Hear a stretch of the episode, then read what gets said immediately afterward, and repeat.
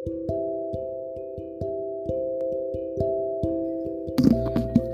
everyone, my name is Regalado Gian Paulo in One Bravo.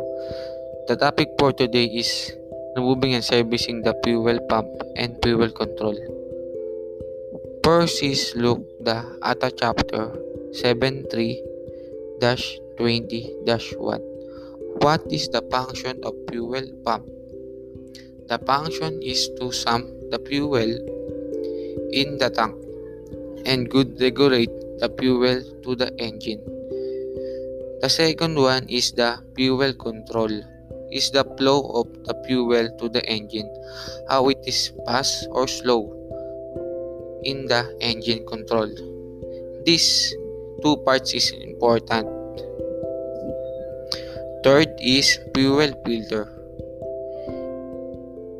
In the Honeywell TPE-5 is how many filters is 3 or 2? This answer is 2. One, one in the engine and one in fuel pump. That's all, sir. Thank you.